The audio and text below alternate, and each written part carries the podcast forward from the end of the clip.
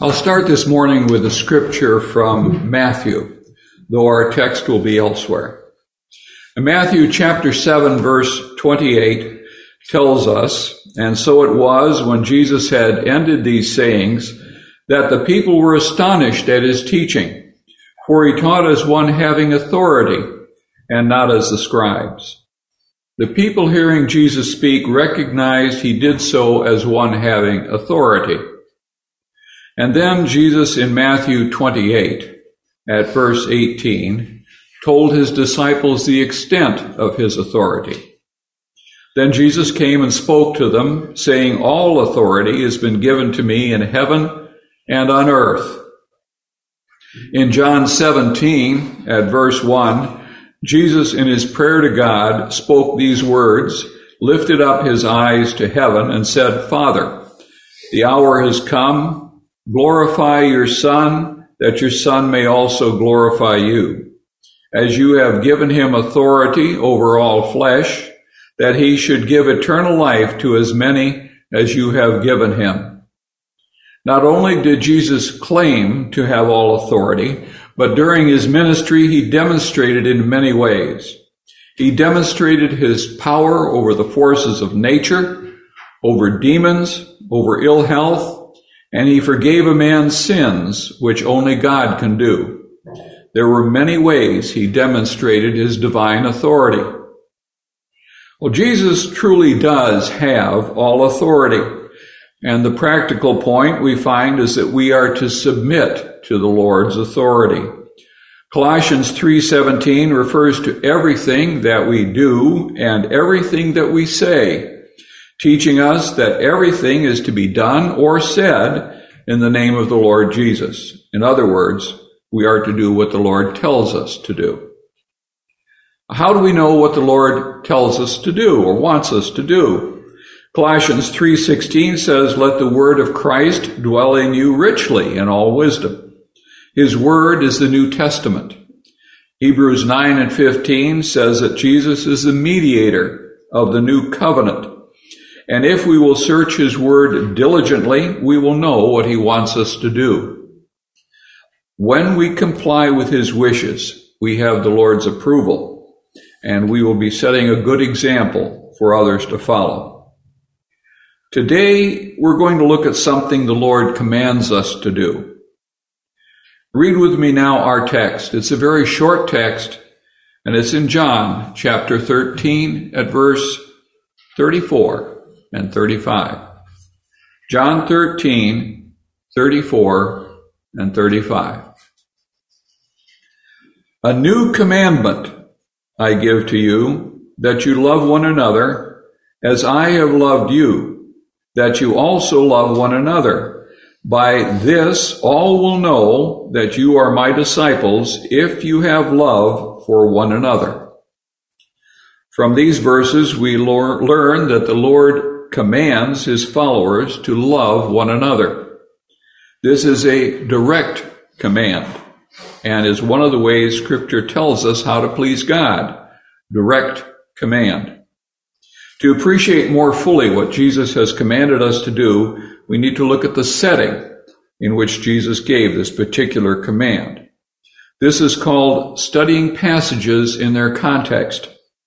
If we look at the setting in which various things occurred, it will help us to understand more fully exactly what is taking place.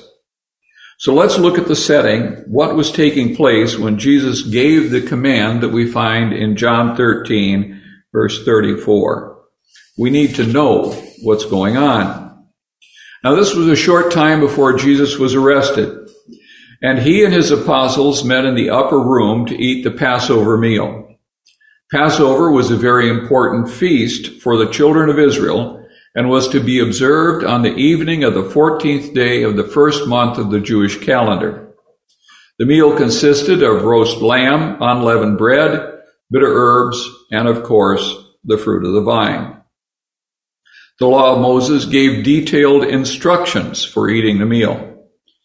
This meal was in remembrance of how God had delivered them from bondage years earlier when their ancestors were in Egypt. Each year, God wanted his people to remember that event. Jesus ate the Passover meal with his apostles in the upper room, and on this occasion, Jesus gave instructions for something else.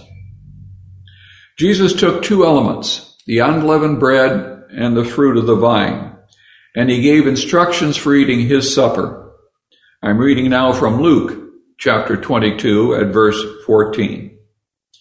He sat down and the twelve apostles with him. Then he said to them, with fervent desire, I have desired to eat this Passover with you before I suffer. For I say to you, I will no longer eat of it until it is fulfilled in the kingdom of God. Then he took the cup, gave thanks, and said, Take this and divide it among yourselves. For I say to you, I will not drink of the fruit of the vine until the kingdom of God comes. And he took the bread gave thanks and broke it, and gave it to them, saying, This is my body, which is given for you. Do this in remembrance of me. Likewise, he also took the cup after supper, saying, This cup is the new covenant in my blood, which is shed for you. Jesus gave instructions to his followers to eat the Lord's Supper, and he said, Do this in remembrance of me. Each Lord's Day, we are able to remember what Jesus did on our behalf. Now, John doesn't show this to us, but Luke does. That's why we always study the verses that deal with a particular matter from wherever they're found to help us see the full picture. I believe we would all agree that this was a very serious situation. Jesus knew what was about to happen to him, and he conveyed that information to his apostles. He said that he was going to be betrayed. Jesus knew he would be killed. He knew all that was going to happen. Now, Jesus has told the apostles of his coming betrayal, and he has given them instructions for his supper. What did the apostles do? Well, the first thing we see is in verse 23 where we are told they began to question among themselves which one of them would betray him. Then we see verse 24. But there was also rivalry among them as to which of them should be considered the greatest. This issue had come up before among the apostles during the Lord's ministry. Can you imagine when Jesus was assembled with his followers? gave instructions for eating his supper in remembrance of him, and told them he would be betrayed. What were they concerned about? Which one was the greatest? There was rivalry among them. Here we see God's patience. Jesus was very patient, far more patient than I would have been. If I'd been in that situation, I would have been tempted to say, fellas, we've dealt with this several times already. Pretty bad time to be discussing which one of you is the greatest. I imagine that many of us would want to throw up our hands and been tempted to walk away saying, I've had it with you guys. Jesus is very patient because he knows that people are sometimes slow to grasp the whole import of a situation. He had already dealt with this twice. Luke 9, 46, Matthew 18, 1 through 4, for example, maybe more than twice. Jesus dealt with the situation a little differently this time, though. Let's go back to John chapter 13 and look at how Jesus dealt with the situation on this occasion. What did he do? He responded to that strife by washing the apostles' feet.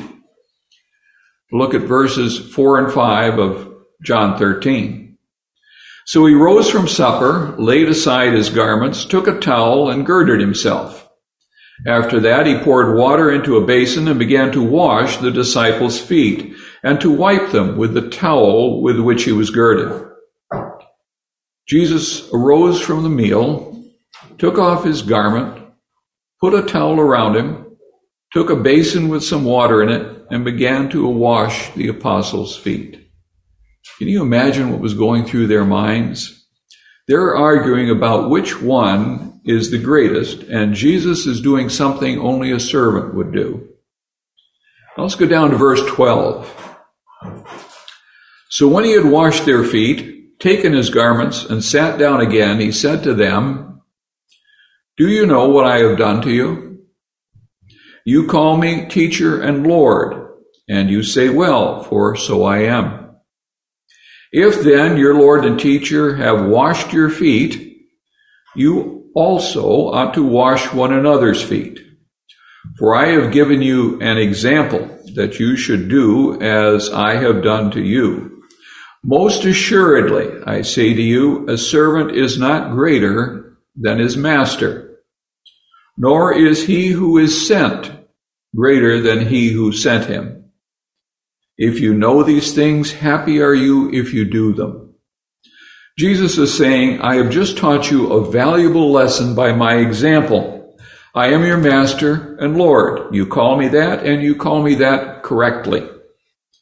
He said, If I would humble myself to the point where I would wash your feet, you ought to wash one another's feet. Instead of being concerned about who was the greatest, they were to show some humility and be a servant.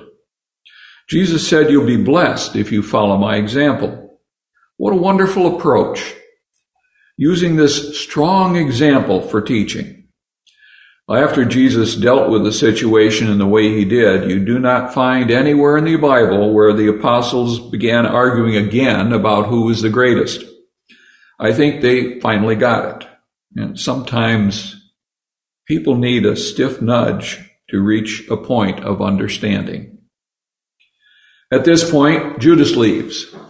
And after he has left, Jesus had many things to say to the other 11 disciples. What Jesus had to say to them is recorded in chapters 14, 15, and 16. Now, though, let's consider our text, John 13, verses 34 and 35. I'm going to read it again. A new commandment I give to you, that you love one another. I'll stop right there. So, looking at the context, as long as they were arguing about which was the greatest, were they showing love to each other? No, they were not. Not long from now, Jesus was going to give these same apostles the Great Commission. How could they be successful in carrying out the Great Commission if they were arguing about which one was the greatest? If they loved one another, they would be successful. That's the setting, the context for the Lord's command. Once we understand all that information, it will help us more fully appreciate what Jesus commanded of his apostles. We need to look at this commandment in more detail because this commandment applies to us today. Jesus referred to this as a new commandment. Is this the first time that God's people had been instructed to love each other? No. Back in the law of Moses, in Leviticus 19 verse 18, Moses wrote to the children of Israel, you shall not take vengeance, nor bear any grudge against the children of your people, but you shall love your neighbor as yourself. I am the Lord. The command for God's people to love others had been around for a long, long time. When Jesus said that this commandment is new, we understand that it was not new in the sense that it was the first time God's people had been commanded to love others.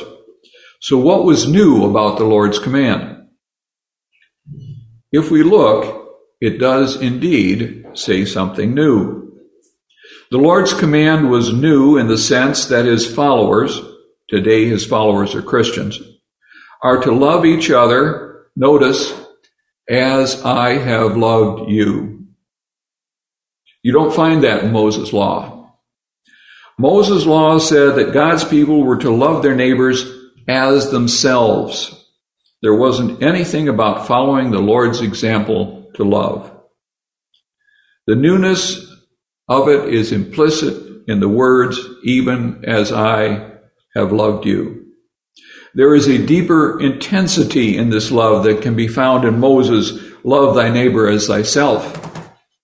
In that commandment, which embraces the law, Self love was assumed and made the standard for the love of neighbor. The new commandment, on the other hand, is based on a new principle, measured by a higher standard than love of self. It is based on Christ's love, which is a self abandoning, a self sacrificing love. And it is, I fear, the lack of love among Christians that's a glaring weakness in faith today. Jesus had many things to say to his disciples in chapters 14, 15, and 16. And as we study those scriptures, the import of this new command becomes more apparent. Let's look at some of this now. In John 15, at verse 12, and I read, This is my commandment that you love one another as I have loved you. Greater love has no one than this than to lay down one's life for his friends. That's the greatest act of love that a person can show to give their life on someone else's behalf. Sometimes we read about people doing heroic things to save someone else. We say that was great love. The greatest act of love is to give your life for somebody else. Isn't that what Jesus was about to do? He said, love each other as I have loved you. And shortly after he spoke these words, he gave himself for our sins and died at the cross. Paul talks about this when he wrote to the Christians in Ephesus. He said in Ephesians chapter 5, starting verse 1, Therefore be followers of God as dear children, and walk in love, as Christ also has loved us and given himself for us an offering and a sacrifice to God for a sweet smelling aroma. The apostle Paul is referring to the love that Christ demonstrated on our behalf. He says we are to walk in love. In other words, we're to do what Jesus taught us to do in John 13 verses 34 and 35. God's people have been commanded to love others for years, but we are to follow the Lord's example of holy, sacrificial love. There's something else about the Lord's command. I'd like us to go back to John 13, verse 35. Jesus said that the way that we respond to his command will tell others something about us. How did Jesus say that his followers are to be identified here? He says, By this, all will know that you are my disciples if, there's a condition, if you have love for one another. People will recognize us as the Lord's true followers based on our love for one another. Let's look at two congregations that we read about in the Bible, one positive example and one negative. First, the positive example. Turn to 1 Thessalonians. 1 Thessalonians chapter 4. And if you look at 1 Thessalonians chapter 4, go down to verse 9. And look at the congregation that met in the city of Thessalonica. It says there, but concerning brotherly love, you have no need that I should write to you, for you yourselves are taught by God to love one another. And indeed, you do so toward all the brethren who are in all Macedonia. But I urge you, brethren, that you increase more and more. That's a high commendation. Paul said concerning brotherly love, I don't have to write to you about it. You already understand it. He commended them for showing their love to others. Then Paul went on to say, increase more and more. Do you ever get to the point where you say, well, I've got enough love? I don't think so. The Bible says increase more and more. Even to this congregation that was highly commended, Notice what Paul wrote in 1 Thessalonians 3 verse 12. And may the Lord make you increase and abound in love to one another and to all, just as we do to you. To this congregation, noted because of its members' love for one another, there was an admonition to grow in love. Not to become satisfied, but to continually increase and grow in their love for each other and towards others. Now, a negative example. If you recall in Revelation, chapters 2 and 3 are addressed to the seven churches of Asia. Let's read a few things about what the Lord had John write to the church in Ephesus. Revelation chapter 2, verse 1. To the angel of the church of Ephesus, write, These things says he who holds the seven stars in his right hand, who walks in the midst of the seven golden candlestands. We know that imagery is explained in chapter 1. When we examine these seven messages that are found in chapters 2 and 3, there are two statements in common. The first, the Lord says, I know your works. In other words, the Lord knows what's going on in his congregations. The second statement the Lord makes is he who has an ear, let him hear what the Spirit says to the churches. From that we understand that we do not receive spiritual information regarding our salvation by any inner impulses, by dreams, by impressions, or inner strivings of the soul, but by listening to the words given by the Holy Spirit. We need to study this very carefully and make proper application and then comply with the Lord's will. Now, back on to Revelation chapter 2, we're at verse 2. I know your works, your labor, your patience, and that you cannot bear those who are evil. And you have tested those who say they are apostles and are not, and have found them liars and you have persevered and have patience and have labored for my name's sake and have not become weary. If we stop right there, it sounds to me like the church in Ephesus was the ideal congregation. They were true to the Lord. They were devoted to serving Him. They would not put up with false teaching. They tested people who came to their midst and claimed to be apostles and if they were determined not to be true apostles, they were rejected. These people had not given up. They had not fainted. They were serving the Lord faithfully. Sounds like the ideal church, doesn't it? Christ himself commended the diligence and faithfulness of the Ephesian church. Number verse 4. Nevertheless, I have this against you, that you have left your first love. The charge is not that they were in danger of leaving their first love, but they had already done so. The first love of every true congregation is our Lord Himself. And what is indicated here is the departure in heart of the Ephesian church from their Lord who had redeemed them. The congregation did not have the love that it did earlier. If they lost their love for the Lord, then how could they follow his new commandment? This congregation had grown somewhat cold and the Lord knew it. He said, there's something wrong with your love. But did the Lord give up on that church? No. We read on verse five. Remember, therefore, from where you have fallen. Repent and do the first works or else I will come to you quickly and remove your lampstand from its place unless you repent. But this you have, that you hate the deeds of the Nicolaitans, which I also hate. He who has an ear, let him hear what the Spirit says to the churches. To him who overcomes, I will give to eat from the tree of life, which is in the midst of the paradise of God. This was not a hopeless situation, and the Lord called upon the members of the congregation to restore the love that they had at the beginning. As we examine various congregations in the New Testament, we see that some are highly commended because of their reaction to the Lord's command for the members to love each other. Some had problems in those areas, of course, and we need to be sure that we are doing the Lord's will. Let's contrast those two churches for just a moment. Which one would have been more attractive to outsiders?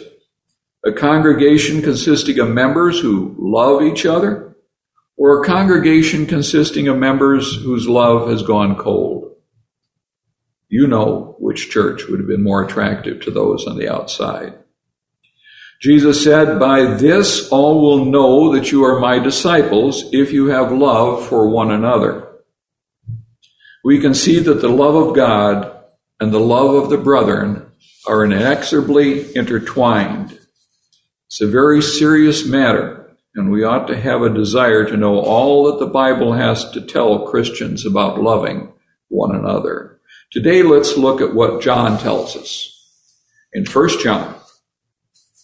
Here we will find responsibilities given to us, but also some blessings. Let's look at 1 John chapter 2, verse 9. 1 John 2 and 9. He who says he is in the light and hates his brother is in darkness until now. He who loves his brother abides in the light, and there is no cause for stumbling in him. How important is it for us to abide in the light? Well, if you look at John chapter 1 verse 7, we read, But if we walk in the light as he is in the light, we have fellowship with one another, and the blood of Christ Jesus, his son, cleanses us from all sin. John says if we walk, abide in the light, we have the promise that the Lord's blood will continually cleanse us. What is one way we can determine if we are abiding in the light? John said it's on the basis of our love for one another. He was proclaiming the tremendous truths already revealed by Jesus nearly a whole generation previously. In the Sermon on the Mount, Jesus said, If thine eye be evil, thy whole body shall be full of darkness. If therefore the light that is in thee be darkness, how great is that darkness? Well, let's look at 1 John again, chapter 3, this time verse 11.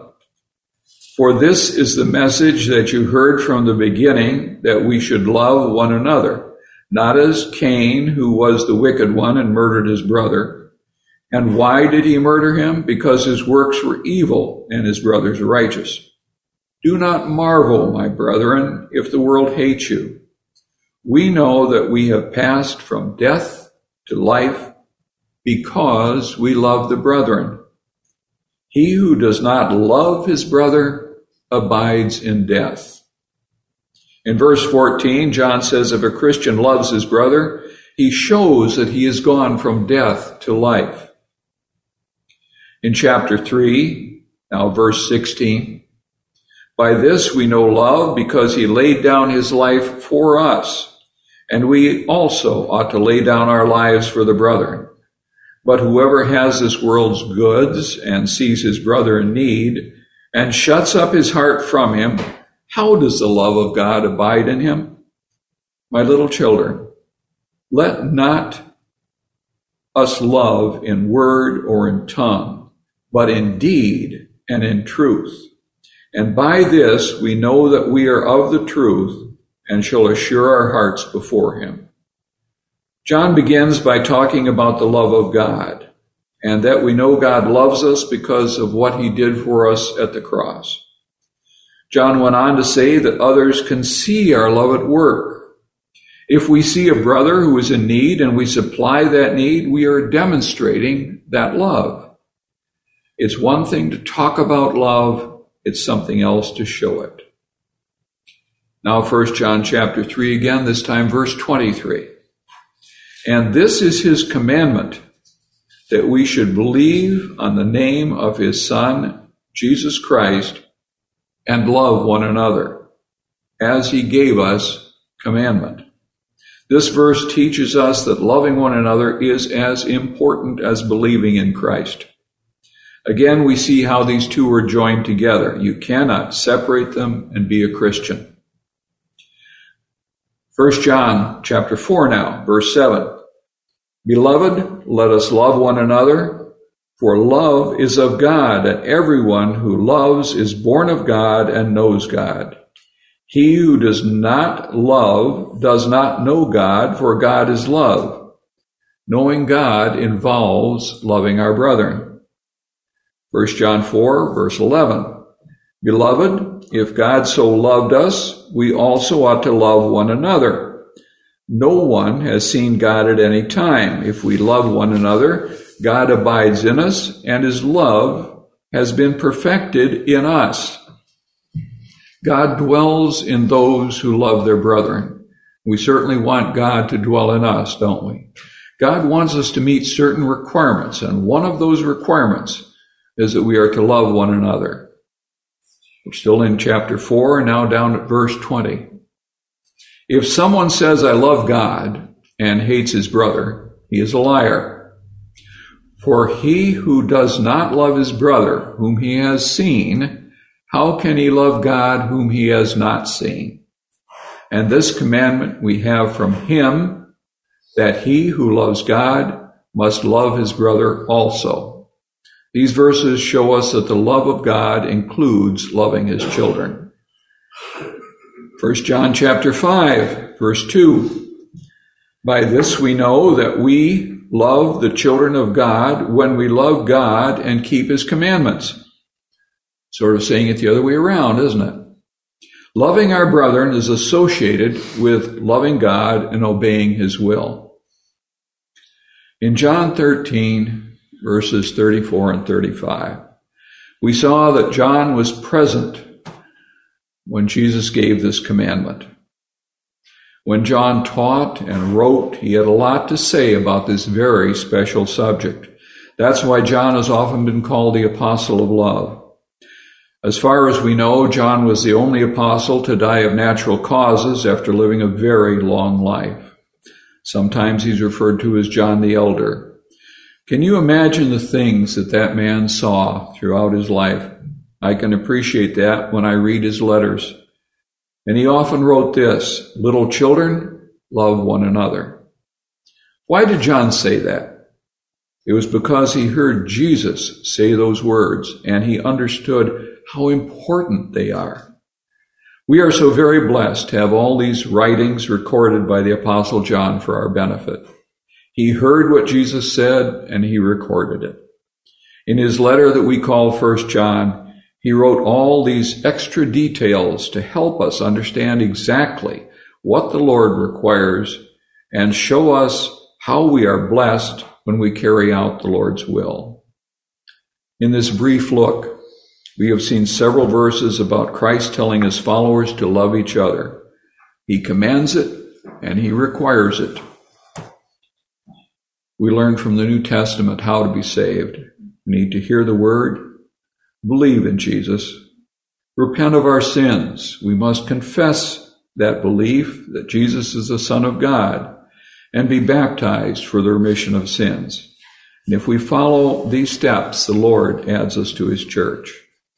If anybody needs to respond, either to dedicate themselves to Christ, be buried with him in baptism, and become part of the work that he has for us, or if you need to ask for prayers on your behalf, won't you come forward while we stand and sing our invitation song, number 644, Trust and Obey.